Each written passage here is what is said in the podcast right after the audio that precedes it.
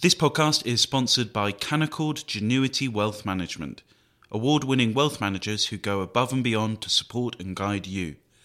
Visit candowealth.com to start building your wealth with confidence. Hello and welcome to Coffee House Shots, the Spectator's daily politics podcast. I'm Isabel Hardman and I'm joined by Katy Balls and Fraser Nelson. Well, we've just had uh, confirmation that Boris Johnson and Rishi Sunak, and indeed Boris Johnson's wife Carrie, are to receive fixed penalty notices from the Metropolitan Police over lockdown parties. Katy, just give us a few more details on what we've learnt. Yeah, so we had the news as we discussed because this is a twice a day podcast. Who knows? It could be free depending on what happens next. We had the news that 30 more fi- fixed penalty notice had been issued, and now, as you say, confirmation that that includes Boris Johnson, his wife Carrie Johnson, and the Chancellor. Now, of the three, I think the most surprising is Rishi Sunak. We know that the incident relating to Rishi Sunak is the birthday cake meeting where Boris Johnson was presented with a cake. Some reports say it was by his wife, Carrie Johnson, and Rishi Sunak was there. They ate cake. I think there was some happy birthday singing, and that was the only one relating to Rishi Sunak. I think, therefore, there was a sense that the Chancellor was less likely, still was possible because we knew he had a questionnaire to receive a fine, whereas Boris Johnson was facing more more charges in terms of various events um, that had been referred and were being looked at by Sue Gray in terms of where this goes, I mean, I think it's an interesting one. It does feel as though, you know, two months ago, we were talking about Boris Johnson receiving a fine as there is no way for a Tory Prime Minister to get away with that. That would be the end of Boris Johnson. We're just in the immediate aftermath of this, but in those two months, quite a lot has changed in terms of um, Ukraine, in terms of cost of living. And I think we've got to wait to see if there really is an appetite amongst Tory MPs to go for a confidence vote because we also have a situation where Rishi Sunak has a fine. Now, this comes after Rishi Sunak has been under a lot of pressure recently. As I write about in the magazine this week, he is um, being viewed differently by Tory MPs these days. They don't think he lacks political nous in terms of how he handled his wife's um, non dom tax status story and, and a few other things like that, really following on from the spring statement, which misfired. So I think one of the factors in terms of how MPs feel about Boris Johnson and a confidence vote is who do you replace Boris Johnson with? And it feels like the most obvious candidate is severely uh, wounded at the moment, not helped by this fine. I've just thrown one more quick thought there, which is what happens if one of the two men decides to resign after receiving a fixed penalty notice? We know Boris Johnson has no plans to. Various ministers have told us he doesn't need to. Jacob Rees-Mogg has suggested these stories are effectively fluff. But were Rishi Sunak, no confirmation yet, to take a different line, that could put pressure on Boris Johnson. Fraser, the Conservative MPs I've already spoken to are really very upset about this, but they are not in Parliament this week. They are in recess.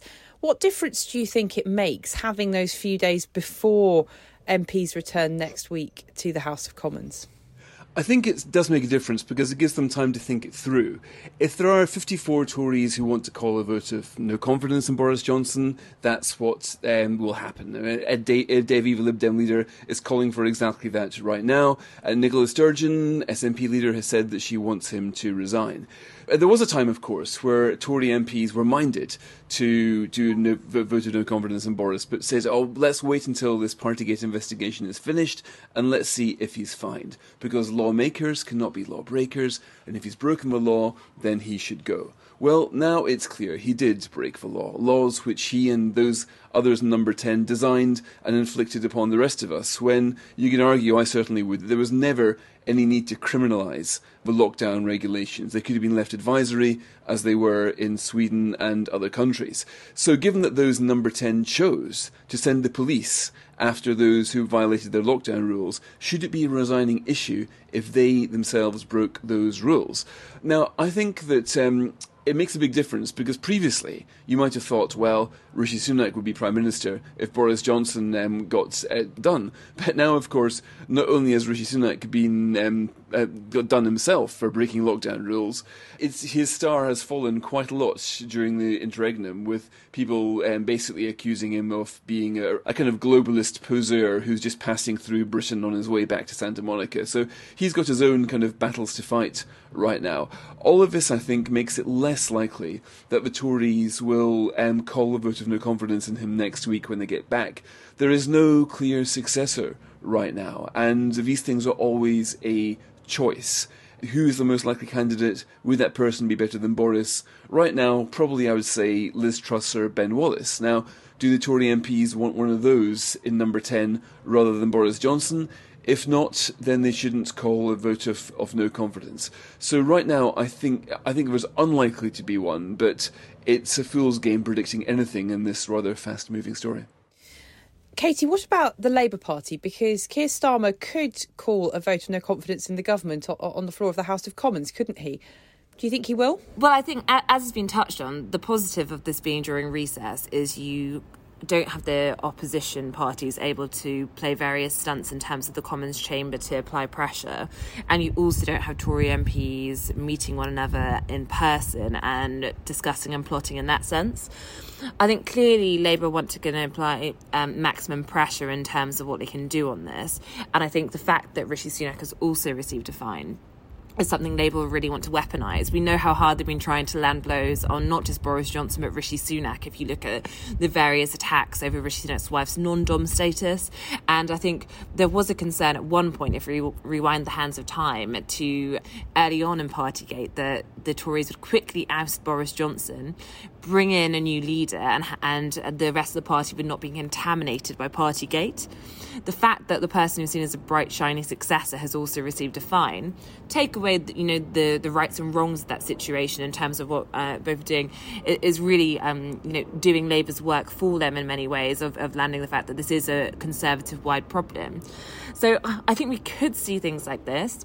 But I also wonder, just in terms of what this means for the Tory party, you now have the two leading figures, the Prime Minister and the Chancellor, both being found to have broken the rules.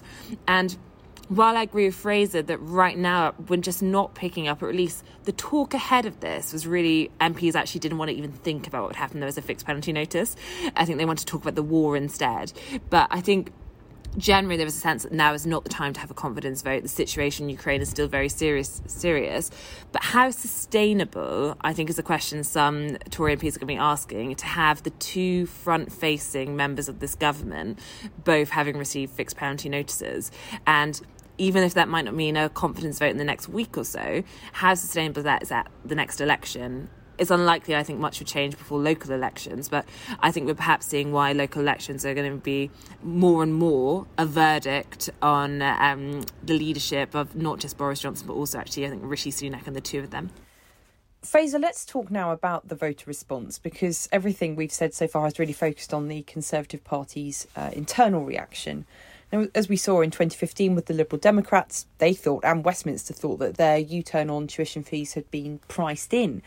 And it turned out the electorate did not feel that way at all. And that was a policy uh, U turn. These are fixed penalty notices being issued by the police who think that Boris Johnson and Rishi Sunak have broken the law.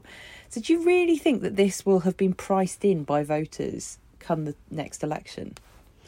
A lot of Boris Johnson's uh, misbehaviour is priced in with voters. He's, uh, in many ways, a kind of gravity defying um, politician who uh, manages to shake off accusations and indeed misdeeds that would have sank other candidates. I think in this case, voters are richly entitled to feel aggrieved because it, there were look, tens of thousands of people were given fines under Boris Johnson's regime. I remember Manchester Police was doing a raid on people having kids' birthday parties. I mean, those who had to live through this regime should never forgive him. I think for a situation where, first of all, he he imposed the, the these things these unnecessary laws in the first place, and secondly, while his own colleagues were so wantonly violating them, having you know parties and discos like the day before Prince Philip's um, funeral, um, for example. Boris Johnson's opinion poll rating, which was his most prized possession, has been absolutely tanking during Partygate. I think he became one of the least popular prime ministers for about 20 years or so. He re- recovered a little bit. The Ukraine conflict, where he seemed to have performed well, has lifted him up from those record lows, but he's still pretty low. And the funny thing about these approval ratings, you can see them on the Spectator's Data Hub website, is that they tend to only go one way for prime ministers. They can zigzag a bit, but by and large, you never quite win back faith when voters lose faith in you. Um, so that is Boris Johnson's situation. The fact that he's been issued with a fixed penalty notice simply confirms that he was, as many voters has concluded, guilty as charged. So we'll see what um, I think what the May elections uh, have to say about this. That will be people's first choice to express their approval or disapproval of national governments. That's not what they're for, of course. They're technically for electing your local council, but they're always coloured and flavoured by national politics. But when you look at the bookmakers' odds, I was looking at what Ladbrokes has done recently. They say there is now a two to one chance that Boris Johnson resigns this year a 10 to 3 chance as he resigns next year. But the most likely option, 10 to 11, is 2024 or later. So the bookies think that the most likely option is that the Prime Minister survives until the next election and beyond it. Also interesting to see who's now um, the next Conservative Party leader. Liz Truss is number one, Tom Tugendhat is number two, then comes Sunak, then comes Jeremy Hunt at nine to one. So those will be the names in, in the Tory MP. I, I think they're, they're, they put all them. Um, poor old Ben Wallace here should get more of a look in than he does. But those will be the names people were thinking about when they think should Boris go. Okay, and finally, I'm going to put each of you on the spot and ask whether you think that Boris Johnson and or Rishi Sunak will still be in position in a month's time. Katy first. I don't think there's any chance that Boris Johnson resigns because we've been repeatedly told that he does not plan to. I think that there's a question mark over Rishi Sunak. Um, in the sense that will he take a different view? Because I think it was seen as a less serious prospect, Rishi Sunak receiving a fine. We, he's never been pressed in an interview, and what happens if, if he gets a fine? Um, so I think there's one to watch. There's a question mark, but then I wonder, in the sense, this morning before this fine emerged, I was speaking to various figures in government, and there was a sense that Rishi Sunak could be moved in a reshuffle, probably a summer reshuffle. So I might be pushing your deadline past the month, Isabel. But if they both stay put, does it get harder for Boris Johnson to move Rishi Sunak? Now, Rishi Sunak has a fine and he has a fine. Because I, I do wonder if um, it may be down to cost of living and various other things, but it could start to look as though he is punishing someone for something that he also has. And, and I wonder if um, they might be a bit tied up now together. Boris Johnson is not the resigning type. He's not the apologising type either. He's brazened out far worse situations than this, and I would be amazed if, if anything would make him resign. Of course, the one thing that would put the most pressure on him is if his Chancellor were to resign. Now, you can see that happening actually. It's not implausible. I mean, Rishi Sunak has had a pretty difficult few weeks. If he were to resign over this, then everybody would know this was an occasion not where he was having a, a booze up in the Treasury. He's teetotal. He's been quite traumatized by the Partygate revelations because they were just so far away from anything that he would do himself as Chancellor. His mistake was to show up, I think, 10 minutes early for a meeting with the Prime Minister, and he caught this, this birthday cake celebration where I think think the press photographer was there. They were all singing happy birthday to him. I imagine that's why he's received the fixed penalty notice. So if he were to resign over this, arguing on principle that lawmakers should not be lawbreakers, he would do so without anybody saying he was really guilty of any lockdown infringement. It would be a technicality. But also, if he would do so, then how could we possibly have a situation where the Chancellor resigns for exactly the same thing as the Prime Minister, but the Prime Minister doesn't resign, even though it was under his watch that all these parties were happening anyway? Right now, I'd say this is a um, interesting hypothetical. I struggle to see it really happening. But right now, I'd say also that Rishi Sunak does have a little bit of leverage over Boris Johnson. Over the last week or so, we know, or rather we read, that the Chancellor has felt a bit let down by Number 10. He suspects that somebody in Number 10 leaked the fact that his wife was a non-dom to the papers, and in effect sort of sent the dogs after him in the traditional prime ministerial um, tactic of trying to destabilise a potential successor.